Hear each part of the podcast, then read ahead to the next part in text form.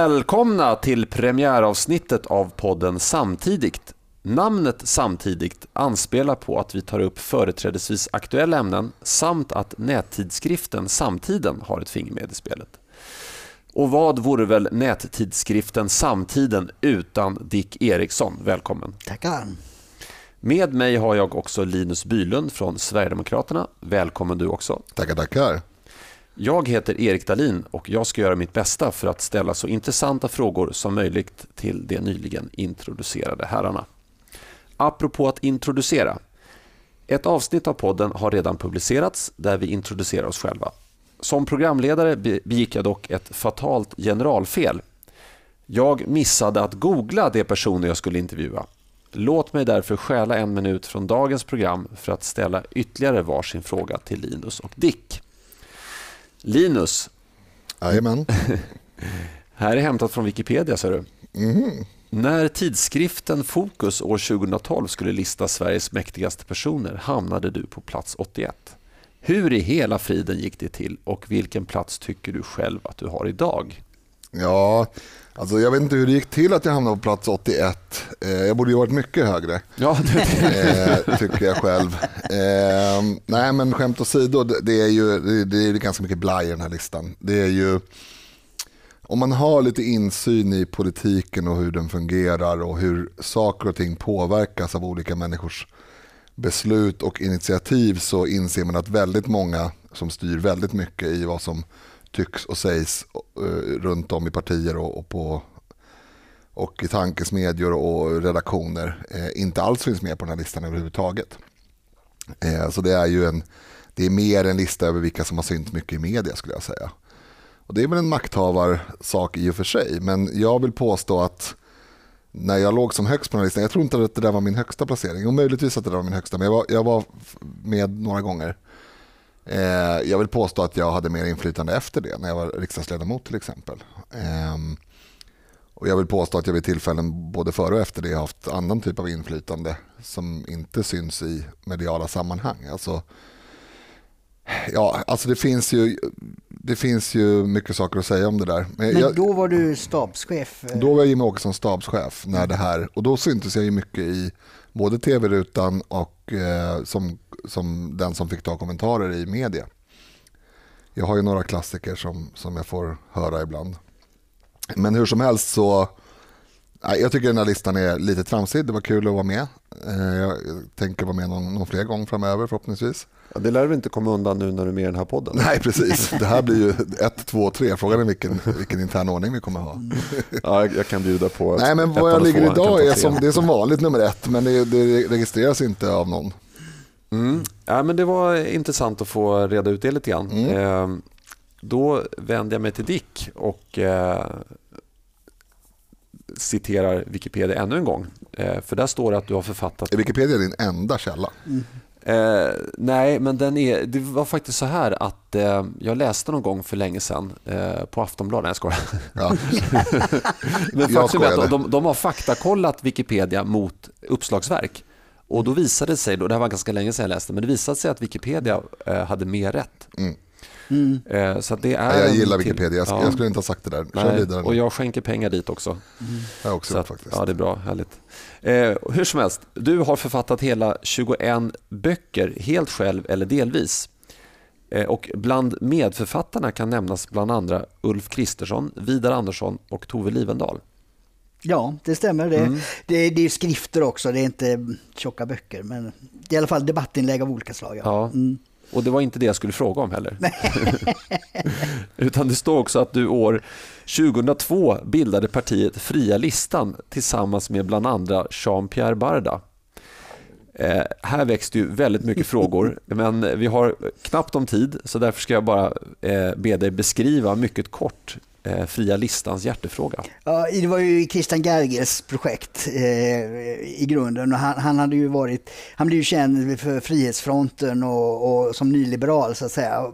Men han hade ju lämnat det och han, såg ju mer en, en, ja, en kombination, alltså det är svårt att förklara tidsandan 2002 men det, det, det var liksom eh, eh, väldigt stelt politiskt liv då och vi ville bryta upp det, liksom komma in och, och, och göra någonting annat. Och då hade han ju med sig den, i och för sig den liberala utgångspunkten men han hade blivit socialt, socialpolitiskt engagerad så att säga. Så att han, han ville få ett annat perspektiv eh, på, på socialpolitiken och jag, eh, jag höll med om det för att eh, allting gick i stå. och Vi hade också med oss en, en läkare som var eh, en av de första entreprenörerna inom eh, privat, eh, eh, vad heter det, privat vårdcentral. Den första startade han och, och eh, hade och har eh, mycket intressanta idéer kring hur man ser på sjukvård, vad som är efterfrågan och så vidare. Så det, det fanns ett antal frågor där som vi ville försöka föra in i, i, i den politiska debatten. Mm. Nu, nu, nu riktar du bort fokus från Jean-Pierre Barda Eh, ja, det, det, var det som jag tyckte var ja, intressant. För det är intressant att han överhuvudtaget har, har engagerat alltså, sig jag, jag, eh, som är lite grann uppväxt med Army of Lovers, jag mm. har ju svårt att se honom som politiker. Men man, man ska aldrig döma hunden efter håret som man säger. Precis, nej men han kanske inte var, han drev väl ingen fråga direkt men han gillade projektet kan man säga. Så att han, han var väl mer en ja, stödfigur så att säga när det gäller att, att försöka få medialt genomslag så att säga. Så eh, var han villig att hjälpa till. Mm. Mm. Vi har ju, det är ju många politiska kopplingar till Army of Lovers. Ja just det, Alexander eh, Bard. Ja, Alexander ja. Bard är ju för övrigt en god vän så jag ska inte tala illa om honom på, på något sätt och det har ingen heller skäl att göra. Men han har ju varit med och rotat i både Centern och nu Medborgarsamling och säkert andra partier fram och tillbaka. Eh, men även Dominika Persinski är ju, eh, är ju eh, ihop med, jag vet inte om de är gifta, men de, hon är ihop med Anders Borg i alla fall. Ja, det. Så det finns en del, det finns en röd tråd här. Många en röd tråd som jag kom på just nu, så jag ska inte utveckla det närmare. Eh, om inte Korpöga vill ställa upp och spela live här så kanske Army of Lovers vill ja, göra det. Det, det tror jag. Mm. Ja. Du får fråga. Ja. Eh, ja, eh, nu är det hög tid att raskt gå in på dagens ämnen.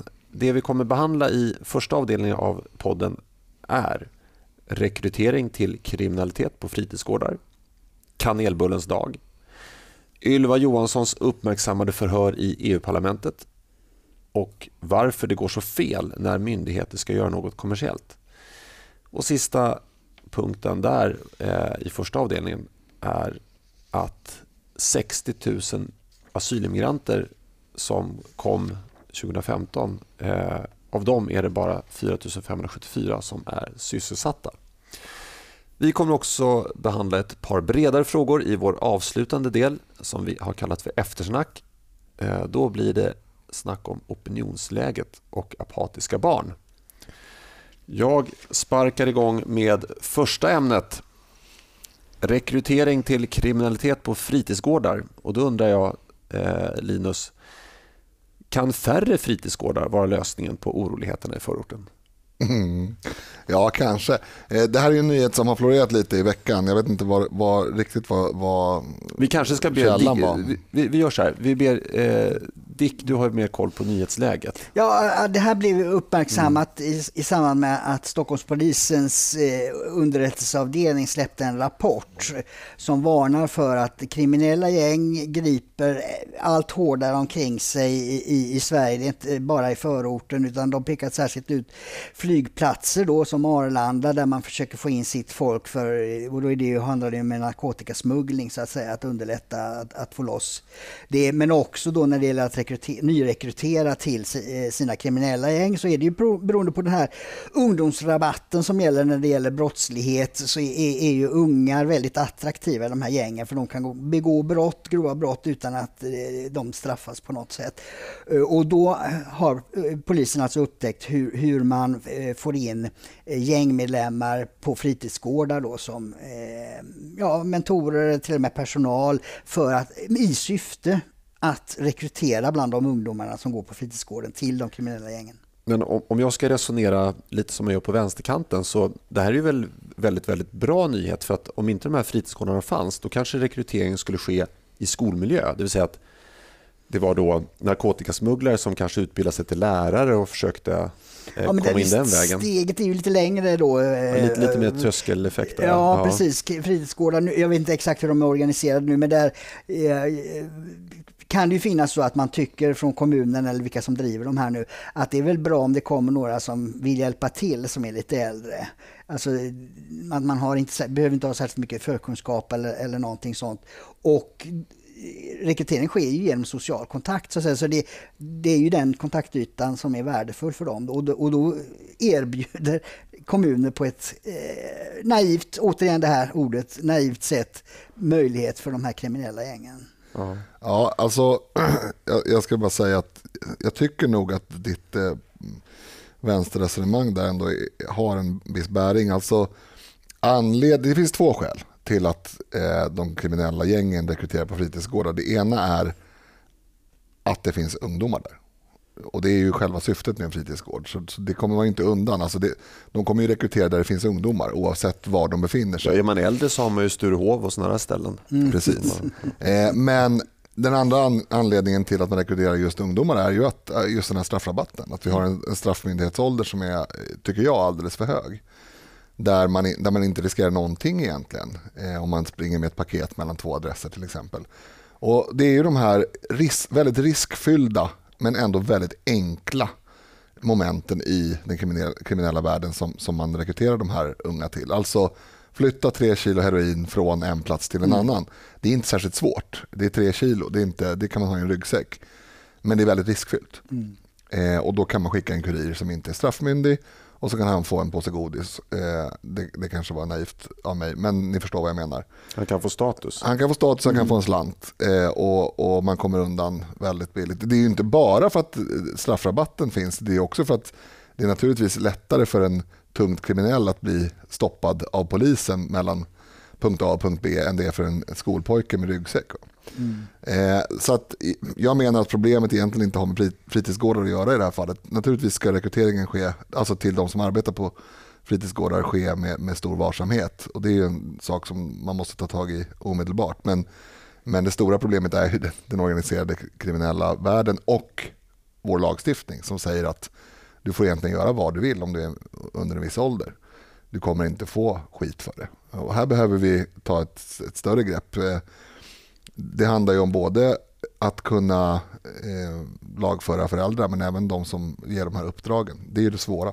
Mm. Men tror ni det här med fritidsgårdar, jag gick aldrig på någon fritidsgård när jag var eh, ung. Det, det, fanns ju även där jag växte upp då. Men jag, jag, kände på något sätt att det var lite så meningslöst att gå dit och hänga. Mm. Eh, jag gick väldigt mycket på fritidsgården, mm. framförallt i slutet av mellanstadiet och början av högstadiet. Vad gjorde ni där då? Vi spelade biljard, vi spelade pingis och vi kollade på tv ibland. Jag... Hade, hade, du inte biljardbord hemma eller? Nej. Nej okay. ja, ja, men då, då kan det ju Jag förstår att man runt Karlaplan hade biljardbord hemma. Men vi hade inte det på Reimersholme. Eh, nej men det var, ju, det var ju en samlingsplats. Det var ju samma kompisar som jag hängde med om jag hängde någon annanstans som hängde där.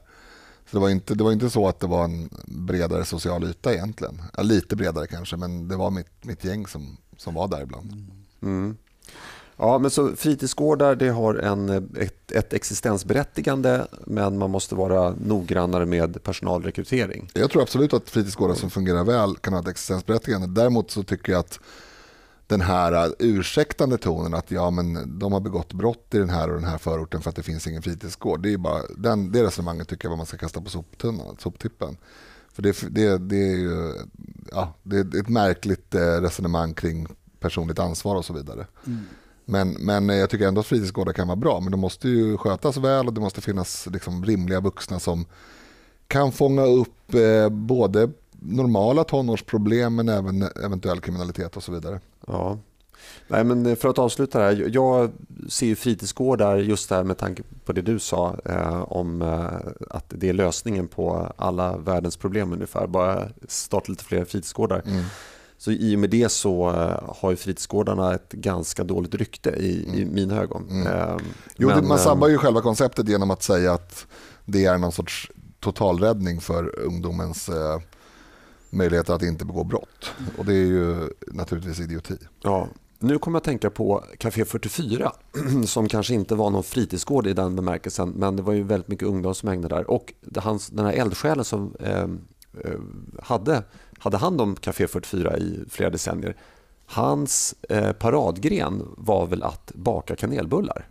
Det kan det ha varit. Jag tror nästan det. Jag för mig det. Jag kommer inte ihåg vad han hette nu. Han, han mm. avled här om året. Ja, precis. Mm. precis. Eh, och då kom vi osökt in på ämne nummer två. Jäkla snyggt. Ja, den där var snygg övergång. Ja. Kanelbullens dag. Eh, ja, jag tänker så här rent... Eh, ja, vad ska man säga? Varför inte rotmosets dag? Varför just kanelbullen? Men det finns ju andra livsmedel som har eh, också eh, sina dagar. Men kanelbullens dag har ju fått en, ett, en enorm eh, genomslag. Ett Mm. enormt genomslag. Eh, och det här är ju då naturligtvis eh, kommer ju från eh, Hembakningsrådet eller den som var en projektansvarig på Hembakningsrådet. Eh, och det startade 1999. Och syftet då med dagen det är att uppmärksamma bulltraditionen som finns i Sverige, fair enough, med särskilt fokus på kanelbullen samt, lyssna nu noga, att öka konsumtionen av jäst, mjöl, socker och margarin. Om ni skulle föra ett, ett eh, krig mot en annan nation och ni bara fick liksom pytsa ut, ni, får inte, ni fick inte släppa några bomber, ni fick bara släppa livsmedel. Vad skulle ni släppa för livsmedel då? Jättekonstigt om där. I teorin, om vi skulle föra ett krig mot en annan nation och om det inte fick vapen med. Nej men då skulle jag ju pytsa in eh, vitt mjöl och socker. Och margarin kanske? Och margarin kanske. Ja, Nu är inte, definitivt nu är inte inte jag smör. någon fettmotståndare. Men, nej, men jag, jag, det roliga är att de som känner mig, nu tog jag ordet här men ta den Ja, friheten. varsågod. Eh, De som känner mig eh, och hör det här, de kommer ju tro att det är jag som har sagt att vi ska prata om kanelbullens dag. För jag, jag, eh, det här upprör ju mig otroligt. Mm, mig med. Att folk springer omkring och, har, och tror att det finns en gammal svensk tradition om att baka kanelbullar den 4 oktober eller vad det är. Mm, precis. Och, det, och det, det är ju, alltså för mig, jag, jag tycker inte om plastpatriotism eller plasttraditioner. Eh, Jag tycker det är obehagligt. Och det visar på en rotlöshet som jag blir, ja, men jag blir nedstämd.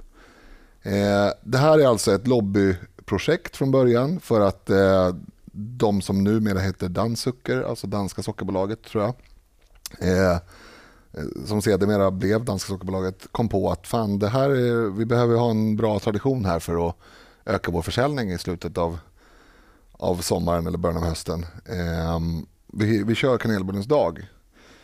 Eh, för mig är det så här att en tradition, folk brukar säga att eh, två gånger är ingen tradition, tre gånger är en tradition och så vidare. Men för mig är en tradition att uppmärksamma någonting viktigt för ett folk eller för en annan grupp människor. Det kan vara för skåningar, det kan vara för svenskar, det kan vara för europeer, det kan vara till och med för ja, jordgloben. Men det måste, vara, det måste vara en händelse eller en person eller ett politiskt beslut eller någonting av vikt som traditionen vilar på. Eh, vi har ganska mycket traditioner bundna till årstiderna för det var extremt viktigt i, i forna tiders dagar att fira till exempel midsommar, eh, fira till exempel skörden på Mikkelsmäss eh, och så vidare. och så vidare. Det var så genuina, tunga traditioner som fanns skäl till att, att, att ha. Här har man plockat ett eh, datum i almanackan och kommit på att vi lanserar det här som kanelbullens dag. Varenda rotlös eh, Jeppe kommer gå på det här och, och så blev det. Och nu blir folk sura och det, det är så gott med kanelbullar. Ja, jag, jag sa så här häromdagen att jag avstår kanelbulle nästan alla årets dagar för att det är onyttigt. Men bara nästan alla. Jag avstår kanelbulle på kanelbullens dag därför att jag tycker att det är så jäkla töntigt. Sen får man tycka vad man vill, jag vill vara tydlig med det. Man får absolut äta hur många och lägga upp hur många bilder på hur många kanelbullar man vill på Instagram på kanelbullens dag. Men det är ingen tradition. Det är ingen svensk tradition.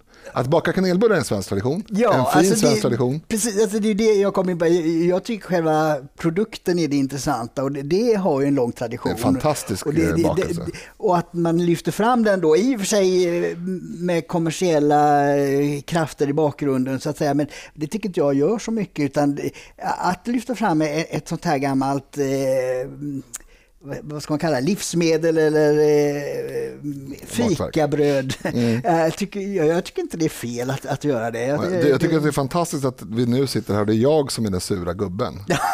eh, och du sitter här och är liberal Dick. Ja. Det, det är fantastiskt tycker jag. Men, men alltså, jag har ju samma inställning till andra plasthögtider som Halloween eller Black Friday eller något annat fånigt som bara är, till för att öka konsumtionen och absolut inte har någon som helst bäring i, svensk... Eh, Nej, nej de, det där håller jag med men, men, men, men det, det som knyter an till, även om det inte den dagen är så att säga inte egentligen intressant så är, är själva produkten som lyfts fram. Alltså det, det finns ju inget bättre än, än, att känna doften av nybakade kanelbullar. Och ett jag... glas med 3% i mjölk. Ja. Ja, men jag håller med om det. Alltså, för eventuella tvivlande lyssnare, jag älskar kanelbullar. Det är inte det. Jag tycker bara att det är fånigt när kommersiella intressen går in och berättar för mig vad jag ska ha för traditioner. Men det, det är oerhört skickligt av dem. Jag, vet, jag, jag satt i något eh, samverkansråd, eh, föräldrar, ledning i förskolan för några år sedan. Och, eh, då tog jag upp det här med att jag tyckte att förskolan skulle bli sockerfri.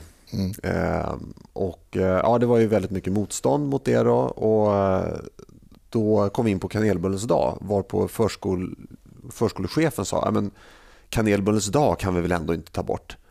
Och, och då läste jag lusen av henne och sa att men, ursäkta mig men du har blivit lurad av den här, här, de här kommersiella intressena. Mm. Eh, du har blivit grundlurad. Mm. Eh, och sen tror du att det är någon tradition som Man kan nästan tro att du är lite planekonomi-kille, men det är ju tvärtom ju. Nej, men, ja, alltså, det, det, och då tänkte hon ju till. Och, och, Det var mitt syfte med att mm. höja tonläget lite grann. Och att hon fick tänka till att ja, okej, det här är inte någon längre. Alltså, semlan har ju en helt annan eh, Semlan tradition. eller, eller lussebullen, ja. lussekatter. Ja, och, och, och, grejen är att det, man kan inte klandra den tidens människor för att ha lanserat semlan eller lussekatten. Men nu när vi vet hur onyttigt det är med socker, vetemjöl. Ja, du lägger en moralisk aspekt på det också. Ja, exakt. och nu, nu ja. lyssna, kära lyssnare.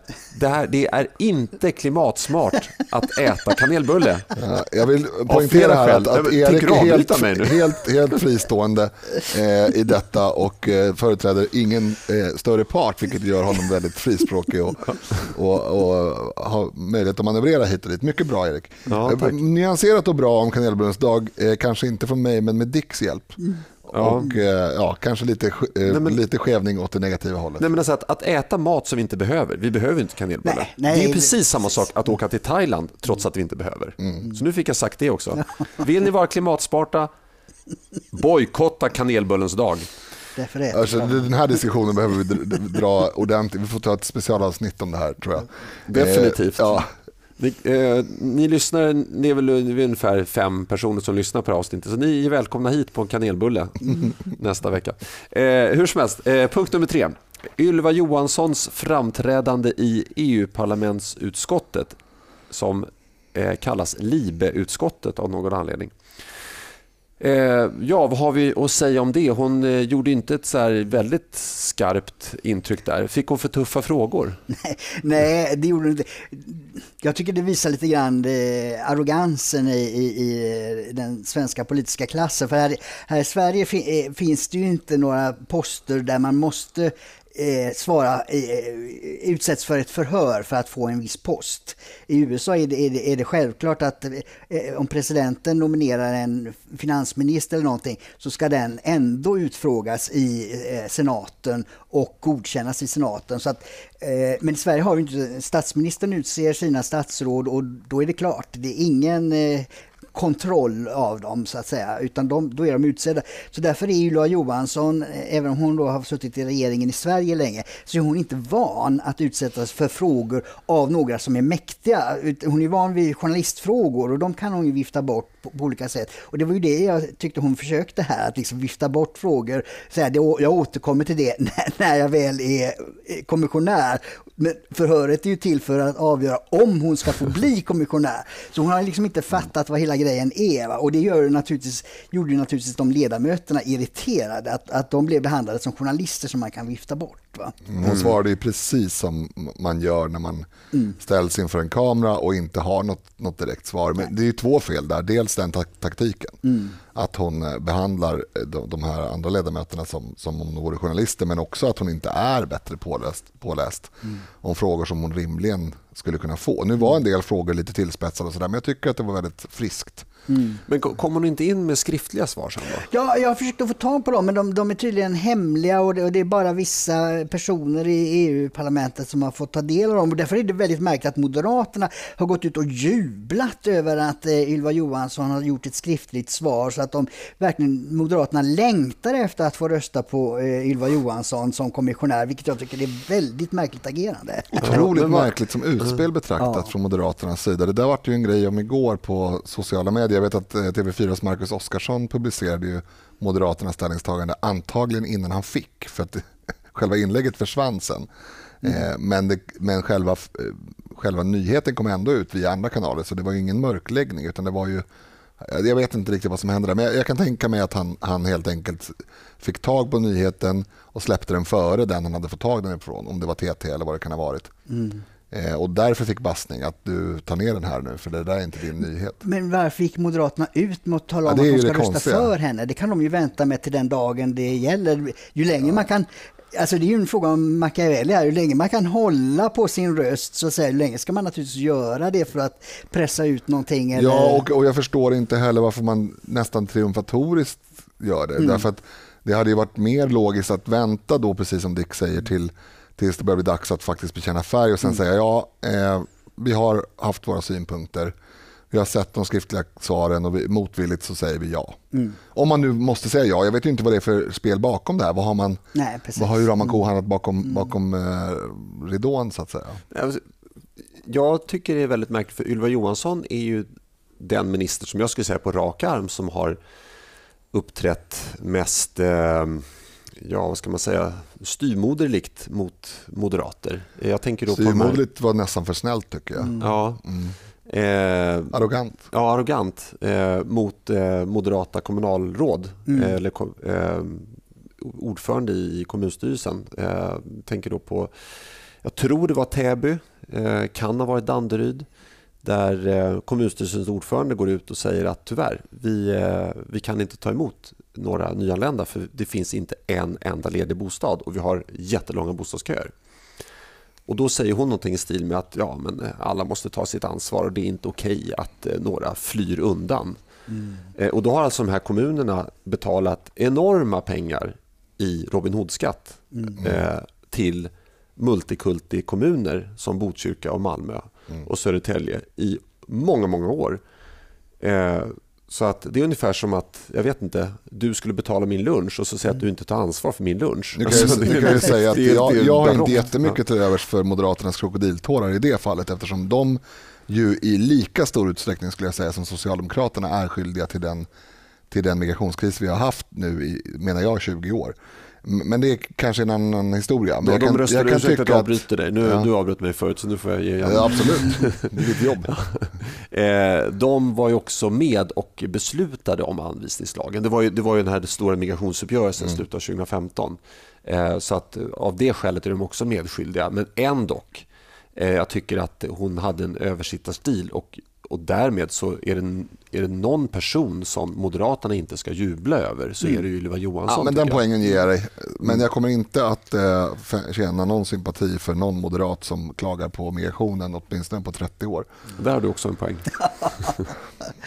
ja, men okej. Okay. Eh, hur kommer de då behandla de här eh, forna öststaterna som nu eh, beter sig mm. ungefär som Täby och Danderyd i, ur den aspekten? Jag får säga det, jag tror vi ska vara kortfattade här. Men, men jag, jag tror så här att det är väldigt svårt att behandla Polen till exempel eller Tjeckien som, som, som hon behandlar svenska kommuner, därför att, eller Ungern för den delen. Därför att de är, de är, de är vana vid att folk försöker sätta sig på dem. Mm. Eh, och det kommer nog slå bakut. Eh, de här gamla forna, forna förtryckta öststaterna som har levt, många gånger i alla fall, levt under diktatoriskt eller diktaturliknande förtryck eh, har naturligtvis helt andra säga, immunsystem mot den typen av fasoner än vad svenska kommuner har. Ja, precis. Jo, det, det, det är, ja, även EUs agerande hittills är obegripligt gentemot Polen, Ungern och de länderna som har levt under ett, ett förtryck från Moskva. Att då från Bryssel börja föra samma brösttoner är, är ju det sista man borde göra. Mm. Mm. Ja, det kanske finns anledning att gräva djupare i den frågan framöver. Eh, fjärde nyheten från den gångna veckan. Eh, då har jag läst att Naturvårdsverket betalade en halv miljon för podcast. Bara 2400 spelningar per avsnitt fick de. Eh, och det här är en sanning med modifikation. Det här är, det här, den, nyheten kom ut den gångna veckan, men podden det handlar om verkar vara från 2017. Mm. För på podcaster så hittar jag bara tre program på vardera en halvtimme från just 2017. Men i alla fall, eh, det dök upp i mitt nyhetsflöde nu i veckan och eh, då undrar jag helt enkelt varför går det så fel när myndigheter ska göra något kommersiellt? Mm. Ja, det tycker jag också är liksom, den stora historien här. Alltså, det, är, det är något arv alltså, från liksom 70 och 80-talen när myndigheter skulle ge sig in i liksom, och vara hippa och hänga med i tiden och sådär. Det, det, har ju aldrig funkat särskilt bra. De har ju, det har ju alltid blivit pinsamt eller bara fiasko som i det här fallet. Nu har inte jag lyssnat på de här poddavsnitten men, men tre poddavsnitt för en halv miljon det är ganska dålig utdelning för, för pengarna skulle jag säga. Ja, jag blev chockad. Alltså, jag trodde när jag läste nyheten tänkte jag ändå att ja, men det kanske är en 30-40 avsnitt eller något Nej, sånt men där. Titta men det, bara på hur mycket ja. myndigheterna har lagt på att åka till eh, Almedalen. Mm. Och vad gör de för nytta där? Mm. Alltså det, det, det, men det, min grundinställning är, är, är alltid att myndigheter är en del av en planekonomi och då ligger liksom ett enormt slöseri alltid bakom hörnet. För att de som sitter på pengarna kan använda dem i, ja det kan vara så att någon anställd där tyckte att det var kul att göra en podd. Och därför la man de här pengarna på det. Det finns liksom ingen Jag känner att det, att det kanske är tvärtom. Därför att, mm. Eller ja, det är klart att du kanske har rätt. Men jag menar att ett av skälen till att det blir fel är att det saknas någon som faktiskt vill. Alltså man kommer på att vi ska ha en podcast, men vi vet inte. Vi, vi börjar i den änden, vi ska ha en podcast. Och sen ska man hitta folk som ska hålla den här. Och då blir det, då blir det inte, det, jag, jag tror att det krävs att man vill göra en podcast för att det ska bli en podcast som går att lyssna på. Vi får väl se. Mm. Vi sitter här ja, exakt. Ja, nej men eh, Ja, nästa fråga då är Ska, ska, skattemedel gå till poddar om klimatsmarta val? Eller om, om man nu verkligen vill förbättra klimatet, finns det bättre åtgärder? Skulle man kanske köpt sol, solceller för de här Nej, jag vet precis vad jag tycker att man skulle göra med, med alla pengar. Alla pengar som man tycker ska göra nytta för klimatet, de ska man antingen investera i, eh, i eh, forskningsprojekt som forskar på morgondagens eh, Eh, energiförsörjning eller andra projekt naturligtvis. Det finns ju så, såklart teoretiska landvinningar att göra i, i produktionen av plaster, produktionen av en massa saker som skulle kunna göra väldigt stor skillnad eh, för, för både miljö och klimat eh, framöver. Men det andra är ju att, att stötta, nu ska, nu ska jag inte blanda ihop det här med Stefan Löfvens 8 miljarder till FN i klimatstöd, men jag tycker ju att om vi till exempel tar Östersjön, för att det är, det är ett bra exempel. Eh, om vi har ett problem med övergödning av Östersjön, vilket vi har, och vi vet att problemet primärt härstammar från länder på andra sidan Östersjön, då gör ju naturligtvis våra satsningar mer nytta på att skicka en delegation dit, berätta hur man ska rena vattnet och eh, dika ur åkrar på bästa sätt för att inte eh, dessutom dyra gödningsmedel ska hamna i, alldeles för snabbt i havet och så vidare. och så vidare. Istället för att satsa på att folk ska gå omkring och skämmas i Sverige för, för, för utsläpp som är långt mycket mindre per capita än, än eh, andra länders. Alltså man måste hela tiden fundera på vad gör, var gör pengarna mest nytta? Mm. Eh, och Det är lite som den här eh, plastpåsdiskussionen som var för några veckor sedan. Att vi ska ha, vi ska ha hög skatt på plastpåsar för att, för att eh, haven fylls med plast. Och till och med eh, ministern i fråga, Per Bolund, Brolund, Bolund, Bolund, Bolund. Mm. Han borde ju vara bostadsminister. Eh, I alla fall, han, han sa ju att eh, på, på, direkt fråga varför den här skatten behövs så sa han att varje dag strandar det valar och delfiner som har plastpåsar i hela magen och dött av det. Och, och, och, Det är ju inte logiskt försvarbart eftersom det inte är svenska plastpåsar som ligger i delfinernas magar. Det är ju plastpåsar som kommer från primärt tio floder runt om i framförallt Afrika och, och Asien. Mm. Därför att där använder man floderna som sopnedkast. Man slänger sina sopor där och då flyter de iväg. Mm. Det, är liksom, det är hål i huvudet att höja skatten på plastpåsar i Sverige. Och Det enda syftet är, förutom att få in pengar till statskassan, Eh, det är ju syftet naturligtvis. Men stödet kommer ifrån att människor känner sig duktiga om de får betala lite extra för något som de upplever är ett miljöproblem, fast det inte är det. Men när det gäller myndigheter, det jag tycker man borde göra är, är att ha mycket hårdare koll på att de ägnar sig åt det de ska göra och inte veckla ut sig i massa andra typer av, eh, jag vet inte vad man ska kalla det, verksamheter som inte har med själva kärnuppgiften att göra. Nej, men ska, ska man se, det finns ju två sätt att se på det. Antingen kan man se det som ja, men en halv miljon, det är nästan ingenting i Naturvårdsverkets stora budget. Eller så kan man också se det så här att okej, okay, vi ska nu göra en, en podd eh, och är det verkligen, får vi verkligen valuta för pengarna här med en halv miljon? Skulle vi gjort det här om, vi, om, om det var våra egna pengar? Skulle vi gjort den här satsningen då? Mm, mm.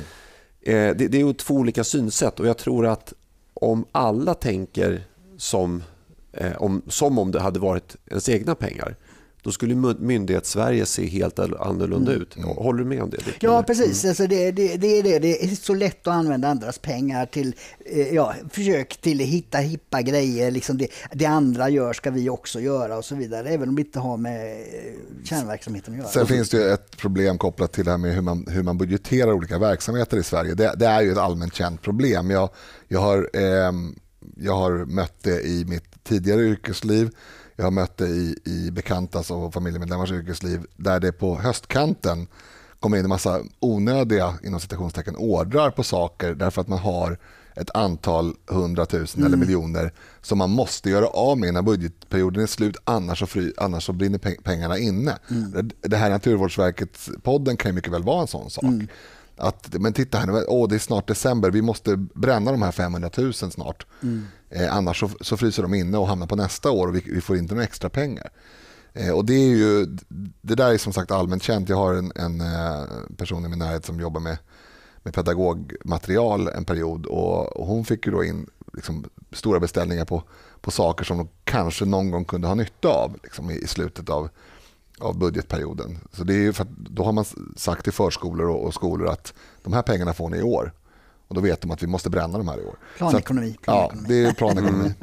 Nej, men det, det krävs någon rakryggad eh, myndighetsperson eller ja, för, offentlig förvaltare. Ja, och som, polisen, mm. eller polisen säger, politikerna borde vara bättre på att kolla upp vad deras myndigheter gör. Va? Politiker är väldigt inriktade på att göra nya grejer, ny, hitta på nya. Istället för är de ju i, i, stor utsträckning, sitter de där som, som folket, skattebetalarnas representanter och då borde de granska de myndigheterna som gör det jobbet som man har bestämt att de ska göra. Ja, ja, då skulle man kunna säga så här att den här podden den var totalt värdelös. Mm. Eh, så därför kommer ni få en halv miljon mindre nästa år. Exakt. Mm. Bra tips då till eh, om någon från eh, någon myndighet eller någon politiker från styrande partier lyssnar mot förmodan. Eh, punkt 5 på nyheter från den gångna veckan. Av 60 flyktingar som kom 2015. Jag tror att det var fler va? Av, ja, så, Sa jag 60? Ja. Jag, var, jag har, förlåt, jag har eh, radiofrossa. Eh, av 60 000 flyktingar som kom 2015 år, eh, är 4 574 sysselsatta. Mm. Eh, Dick, det här är en eh, nyhet som ja. Publicerades på samtiden. Precis, det, det kom eh, statistik på det. Och de, de 60 000 var alltså de som fick uppehållstillstånd. Eh, då. Det var många som sökte. Men de fick det då och eh, fyra år senare så var alltså 4 000. Och, och det, det intressanta är ju också att de, det är då sysselsatta och jag kollade då eh, vad står det begreppet för? Och det begreppet står alltså för att man jobbar minst en timme i veckan. Mm. Så att det, det, kan alltså vara... Eller, eller läser SFI en timme i veckan? Va? Det kan det vara. Eh, kan det nej, vara nej, utbildningar och, och eh, rena sådana här eh, bidragsprojekt från Arbetsförmedling och så, det, det ingår inte där utan det, det är eh, lön då. Det kan ju vara en timme i veckan och det kan vara subventionerad då i en nystartsjobb eller någonting sånt. Mm. Kan det vara. Alltså jag är jätteintresserad av, det, av den här frågan, eh, framförallt när det gäller det här är sjukt låga siffror. Det här är under 10% på fyra år. Man behöver en försörjningsgrad på tror jag 72% för att en grupp ska vara ska bära sig själv ekonomiskt. då kan man förstå hur, hur länge den här gruppen människor kommer att kosta pengar. Sannolikt alltid. Sannolikt kommer de aldrig att ge en plus. Alltså som, som grupp? Som grupp, som grupp. Mm. och det är viktigt att komma ihåg här. Mm. Men jag skulle också väldigt gärna vilja se hur många det är idag som är sysselsatta på en nivå så att de bär sina egna kostnader. För det är det som är det intressanta. Mm. Alltså om man jobbar en timme i veckan så, har man uppenbarligen inte, så bär man uppenbarligen inte sina kostnader om man inte har jäkligt bra timlön. eh, och, och, det har man inte. Så att den här siffran 4574 är ju, det är ju en eh, snäll siffra så att säga. Eh, man skulle vilja veta hur många det handlar om som faktiskt skapar så pass mycket värde per tidsenhet att de inte behöver ytterligare subventioner. Mm. Ja, precis. Men det är ju... Eh, finns den statistiken? Eller är, det, är klart den finns eh, mm. någonstans, men det är inte alltid lätt att, få reda på den. Det, det, krävs en, eh, det krävs en journalistkår som faktiskt är intresserade av frågan, som har resurser att gräva och som har resurser att sammanställa eh, bena ut vad är, eh, vad är försörjningsgraden hos den här enskilda personen och eh, hur, hur ja, jag tror att det ringer här någonstans. Mm. Ja, så kan ja. det bli i livepodd. Ja, eh, vi har, vi har haft en, jag kan eh, berätta för lyssnarna att vi har haft en fluga som har surrat runt här i ja, studion. Det har vi också haft. Den gav sig en, aldrig. Kanske en avancerad drönare. Ja, precis. Men hur som helst, nej, men för att avsluta det. Jag, jag tycker att det här är dåliga siffror. Mm. Otroligt dåliga ja. siffror. Även om vi låtsas att alla de här 4500 är sysselsatta på riktigt. Mm. Om vi dessutom antar att alla jobbar inte eh, så pass mycket att de bär sina egna kostnader så är det ju ännu mer katastrofalt. Och, mm. och det är ingen nyhet heller. Alltså, vi vet ju att det ser ut så här. Ja, precis. Vad, vad kan resterande 55 cirkus tusen göra? Går, går de och läser SFI fortfarande eller ja. har de några ex, är det så extra det, jobb? Eller? Nej, ja. de är, jag tror att många, det är därför många kommuner går mot eh, stora underskott är just att de hamnar nu i det som heter försörjningsstöd, det vill säga socialbidrag. De, de eh, och, det sa de ju till exempel i Filipstad där att, att man söker ju inte ens jobb om det ligger 20 minuter bort. Nej, alltså, det, grundproblemet det, här är att Sverige har, krav, mm. Sverige har ett skitsystem, ett mm. slappt system som inte ställer krav på människor. Men, men det förvärras ju också av att försäljningsknepet hos, eh, om jag får uttrycka mig så drastiskt, hos ehm, flyktingsmugglarna och de som tjänar på migrantströmmarna till Europa och framförallt Sverige har ju eh, tutat i de här människorna från början att det finns ett land, eller det finns flera länder, men, men i det här fallet Sverige, det finns ett, ett land som heter Sverige och där får man pengar livet ut. Eh, det är flera sådana historier som har kommit fram att de har fått veta det. Man, man behöver bara komma in där så får man pengar. Man behöver inte göra någonting. Och det, det är flera av de här migranterna naturligtvis som, som känner sig väldigt lurade för de har inte förstått. Alltså det här är människor som kommer från, nu ska, jag inte, nu ska jag inte säga att man inte har ett eget ansvar för det har man naturligtvis, men, men det här är ändå människor som kommer från strukturer där staten är, eh, om den ens finns, eh, en, en, en aktör som man betraktar som en skurk eller som en motpart snarare än någon man ska ha någon sorts lojalitet till. Om det då, om det då kommer en, en eh, flyktingsmugglare med, med bra munläder så är det inte så svårt att tuta i de här människorna. Det finns ett lyckorike uppe i norr där du bara behöver ta dig in och sen så uppger du ditten och datten så får du pengar resten av livet. Då, då, ja, det ökar ju så att säga risken för att fler tar sig med, med skrangliga båtar över Medelhavet och så vidare. och så vidare. Det här är ju, det här är en del i grundproblemet. Att Sverige har varit, som jag har sagt tusen gånger tidigare, Sverige har varit ostbiten i råttfällan som är dödsfällan Medelhavet. Mm. Men nu har vi ett par minuter till innan vi ska gå över till eftersnack. Hur tror ni att de här människorna har, har de liksom nått sitt mål då? Tror ni att de känner det när de har hamnat i Filipstad och de har mat för dagen och tak över huvudet? Är det liksom, har de, är de... de har ju tyvärr mer än så. Alltså, socialbidraget eller det kommunala försörjningsstödet är ju, det är ju samma som oavsett om det är inte är medborgare. Alltså har du kommit över gränsen och, och har, har så att säga rätt att befinna dig i, i Filipstad i det här fallet så, så har du ju samma som du och jag skulle ha om vi skulle hamna på ekonomisk ruin. Det är ganska, jag ska inte säga vidlyftiga för det, det, vore, det vore kanske en överdrift, men det är ganska, ganska breda ramar för vad man, vad man får betalt från, från de sociala myndigheterna. Så det är inte bara tak över huvudet och mat på bordet. Det hade jag kunnat tycka var rimligt.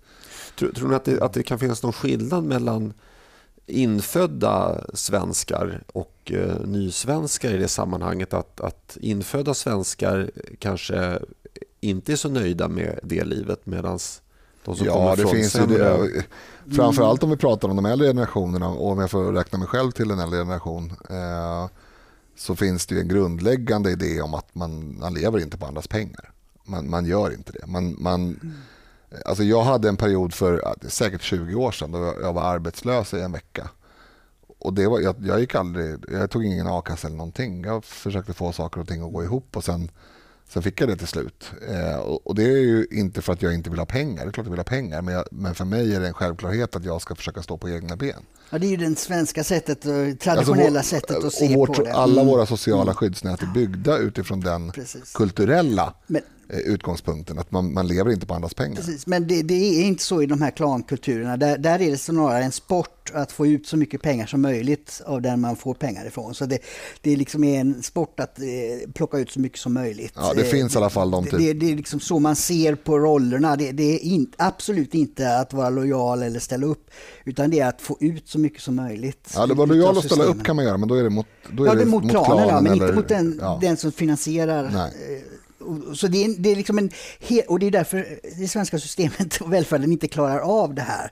Därför att man är inte van vid den sortens eh, beteende och den sortens moral. För det, det, det, det anses inte vara fult, utan det anses vara det naturliga att eh, kräva pengar av, av någon annan till, till, den egna gruppen. så att säga. Och lyckas man få loss någonting så, så, så är man väldigt glad över det. Och det, man känner ingen som helst eh, lojalitet eller, eller eh, behov av att man ska betala tillbaka någonting. Det finns en aspekt här som vi, som vi jag ska inte låta som alltför eh, snyftig och liberal, men, men förutom den ekonomiska aspekten för samhället, alltså våra pengar, dina och mina pengar. Eh, nu hickade jag mitt i alltihop också men jag hoppas att det blev bra. Eh, förutom den aspekten så finns ju faktiskt den här aspekten att det, det, i den här gruppen människor eh, finns människor som faktiskt vill göra rätt för sig. Som faktiskt eh, utbildar sig och, och mm. skaffar jo, sig ett arbete kultur, och så vidare. Dragen. Mm. Ja, men de drabbas ju naturligtvis väldigt hårt av det här. För de är ju, det är ju svårt för gemene man att skilja på, på eh, låt säga afghan och afghan. Mm. Eh, jag träffade en afghan på i, i valstugan förra året, alltså förra sommaren 2018. Som var, alltså han var inte mer än 25. Han har varit i Sverige några år. Han pratade klockren svenska. Alltså jag frågade var i Sverige han var född. Då sa han jag kom för tre år sedan. Oj. Och han pratade helt flytande svenska. Han pluggade till läkare. Han var genuint arg och besviken på sina landsmän för, och på Sverige för det här slappa systemet. Därför att han menar att jag råkade förstå hur det här funkade ganska tidigt. Jag råkade vara en sån som vill bli en del av det dit jag flyttar och anpassa mig och göra rätt för mig. Men de flesta är inte så och vi, vi har ett svenskt system som premierar att inte eh, göra rätt för sig och försöka anpassa sig till den nya kontexten. Och Det är ju faktiskt så att de här människorna har valt att komma till Sverige.